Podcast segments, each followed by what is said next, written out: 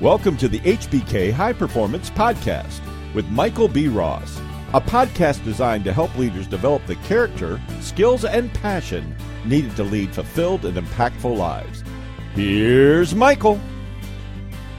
Well, good day to you, ladies and gentlemen. This is Michael B. Ross, and I would like to welcome you to the HBK High Performance Podcast. I hope that the sun is shining and the birds are chirping in your life, and I hope all your dreams are coming true.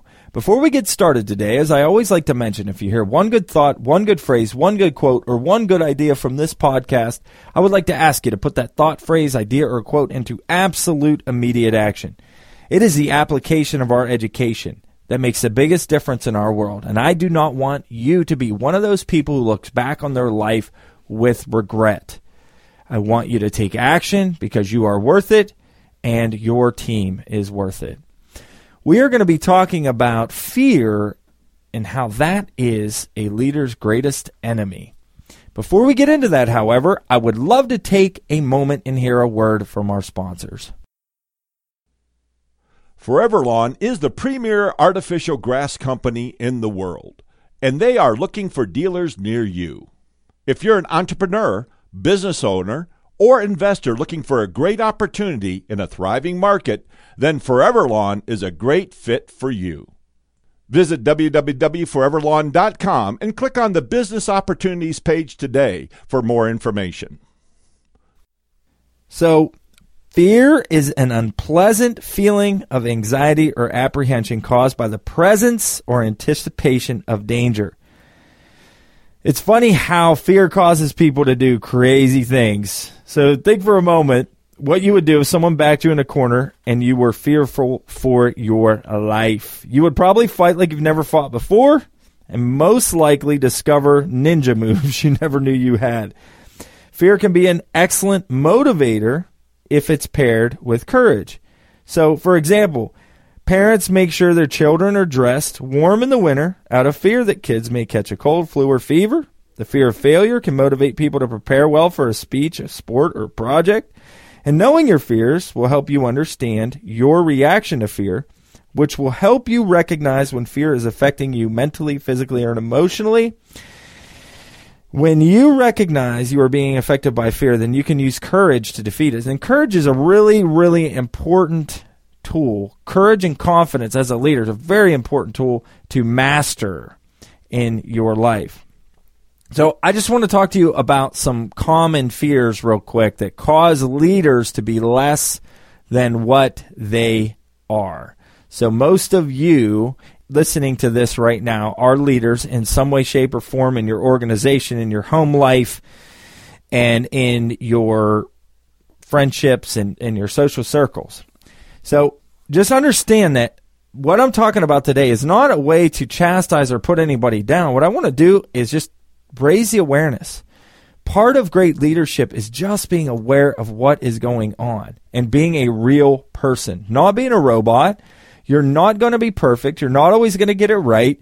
Even if you are a master leader, you will still have fear crop its ugly head day in and day out. What we have to do is be aware, identify it, and then take proper actions in lieu of having fear. But having fear is a natural byproduct of being a human being. And so what we have to do is identify it and make sure that when we are a human doing, that we are acting in alignment with who we really are and not reacting out of fear. Some of the common fears that hurt leaders the fear of rejection. So, for most people, the fear of rejection starts from the experience of being rejected. All of us have been rejected at some point in time, whether it be perceived or overt. We've had people reject us. Maybe you were interested in a person when you were younger of the opposite sex, and they told you they weren't interested. Now, we can look at that, and I know how guys handle that. Well, I don't really care. I'm cool. We bury it. We act like we're all good with it Sometimes females act a little different about that. Sometimes they act the same. But perhaps you've had someone you've been in love with reject you. Maybe you've had a boss or a teacher reject your work. That hurts, doesn't it? I remember putting out some publications and them being rejected by a few professors. And I felt I put so much time, energy, and effort into that, and it hurt to have them reject my work, or they criticized the way I wrote, or they didn't like something I said in it and picked it apart. That hurts. And I don't know anyone who enjoys rejection, invites it, or promotes it, but rejection can be a great benefit to our leadership if we learn how to handle it properly. So, for example, consider what would happen if you asked someone out on a date and they turned you down. Nobody enjoys rejection, but rejection can be a great tool for helping us become more courageous and also for changing our philosophies and systems. Because sometimes you're rejected not because of anything you did and not because of who you are as a person. It's just simply not the right timing or the right system or the right, right philosophy for someone else. It's not personal. A lot of the times that you get rejected, it's not personal. It's just not something that fits the other person. And so they decide not to move forward with you in whatever way, shape, or form. And so we need to look at it objectively instead of subjectively, which we put ourselves as a subject and we allow ourselves to feel the emotion of rejection instead of saying, hey, you know what, there's probably a good reason this person is not moving with me in this way. But here's what can happen if we don't get a handle on our fear of rejection. We will have limited creativity We'll have the reluctance to ask somebody for something because we're afraid of being rejected. So we miss out on opportunity. And then we have a reluctance to share our ideas because we're afraid those will be rejected. So be careful with the fear of rejection. You have to look fear in the face, especially when it comes to this. It's common fear that people are afraid of rejection, but we have to look at that in the face and move forward anyways. Next one is the fear of intimacy. Now, intimacy comes from being completely vulnerable with other people. If you're going to be a great leader, you have to be vulnerable. And this is not an easy topic to breach with many leaders. They feel like they shouldn't have to be vulnerable with people, that there's just a specific job to do and they just need to do it. And I agree if you're talking about management, I think management and leadership are hand in hand. And there are times you have to be autocratic and just simply follow the system and get the job done. But if you're going to be a great leader, you want to connect with people at a high level. And so in order to connect with people, you have to be vulnerable first if you want other people to be vulnerable with you. A lot of people want to be vulnerable too. I've found this. People want to be authentic. They want to be vulnerable, but they refuse because they've been hurt in the past. And there's all those what if questions that are stemmed from fear. What if I'm vulnerable with people and they take advantage of me? What if I'm vulnerable with people and they use that as a way to try to take my position. Yeah, I mean, those things could happen. I understand it. Those are valid questions to ask. But the other question on the other side is what if you don't? What if you're not vulnerable and you miss opportunities to connect with people and you miss opportunities to help people find out who they really are and you miss opportunities to unleash the power within the people on your team so you can become all you can become? So there's always a risk when it comes to being vulnerable. And there's absolutely in that the fear of intimacy keeps us from being the best that we can be as a team. I've been on many teams over the years. And the teams I remember doing very well, we were all very, very close with each other. All the team members were very close. And the reason was because we were all vulnerable. We all knew each other very well. We didn't put on airs and we were able to accomplish a lot because we were well connected. So I will promise you this if you can become vulnerable and you can overcome your fear of intimacy, you are going to have a higher rate of connection, which puts you in better positions to succeed. So when you have a fear of intimacy, here's some of the symptoms that result inauthentic behaviors. People are fake. You can feel it when somebody is fake on your team, they're not real. Next is protective behaviors. People constantly put up walls. They lie. they cheat. They steal. Sometimes metaphorically, but sometimes overtly. Next is loneliness. People are lonely. If you can't be authentic and vulnerable, people are lonely and isolated, and they simply connect with each other on your team whenever they have to. So beware of the fear of intimacy. The next is the fear of failure. So the fear of failure is similar to the fear of rejection, except it's focused on performance rather than relationships.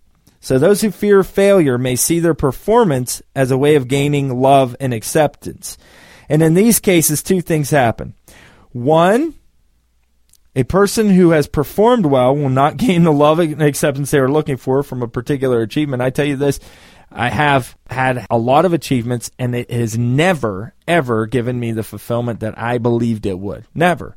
I've got a whole room full of trophies from performing well in various hobbies and sports. And I promise you, those trophies mean nothing to me. The only thing that really matters is the memories that I share with other people I'm still connected with. But people drive themselves to greater levels of achievement, hoping that the next one is going to fulfill them, and it just doesn't. It just never does. Second, a person will avoid performing for fear of losing the love and acceptance that they have. They don't want to take risks because they're afraid if they fail, they'll let others down. And if they let others down, then no one will ever accept them ever again. And so they just don't want to try to perform. And failure is really how you frame it. I mean, at the end of the day, if you try your best at something and you're being the best of who you are in a situation, and the numbers as far as the competitive environment is concerned don't line up, it's probably just something in your system you need to change it. It doesn't make you a loser. It makes you a human being. That sometimes we do the best and we go the hardest that we possibly can and it just doesn't work out. I have seen this time and time again where people shoot for the moon and they fall short. And people have said, well, I'm a failure because I didn't reach these. No, you went further than you ever thought possible. You just didn't hit the mark. That doesn't make you a failure. It makes you a human. You just simply have to change sometimes the system or the belief, or maybe you didn't give yourself enough time to achieve something. I mean, there's many reasons why numbers aren't hit in any avenue in life. There's sometimes numbers aren't hit. That's okay. What we have to do is simply adjust and keep moving forward. In my opinion, the only time you fail in life is when you stop trying. The next fear that I want to talk about is a fear of looking foolish. Now, this is the number one fear of human beings in active interpersonal settings. So, I have found that most active interpersonal fears to be rooted in the fear of looking foolish. This fear causes people to argue, procrastinate, attack, eliminate potential risk, lie, cheat, overcompensate, underperform, and hide their true selves and more.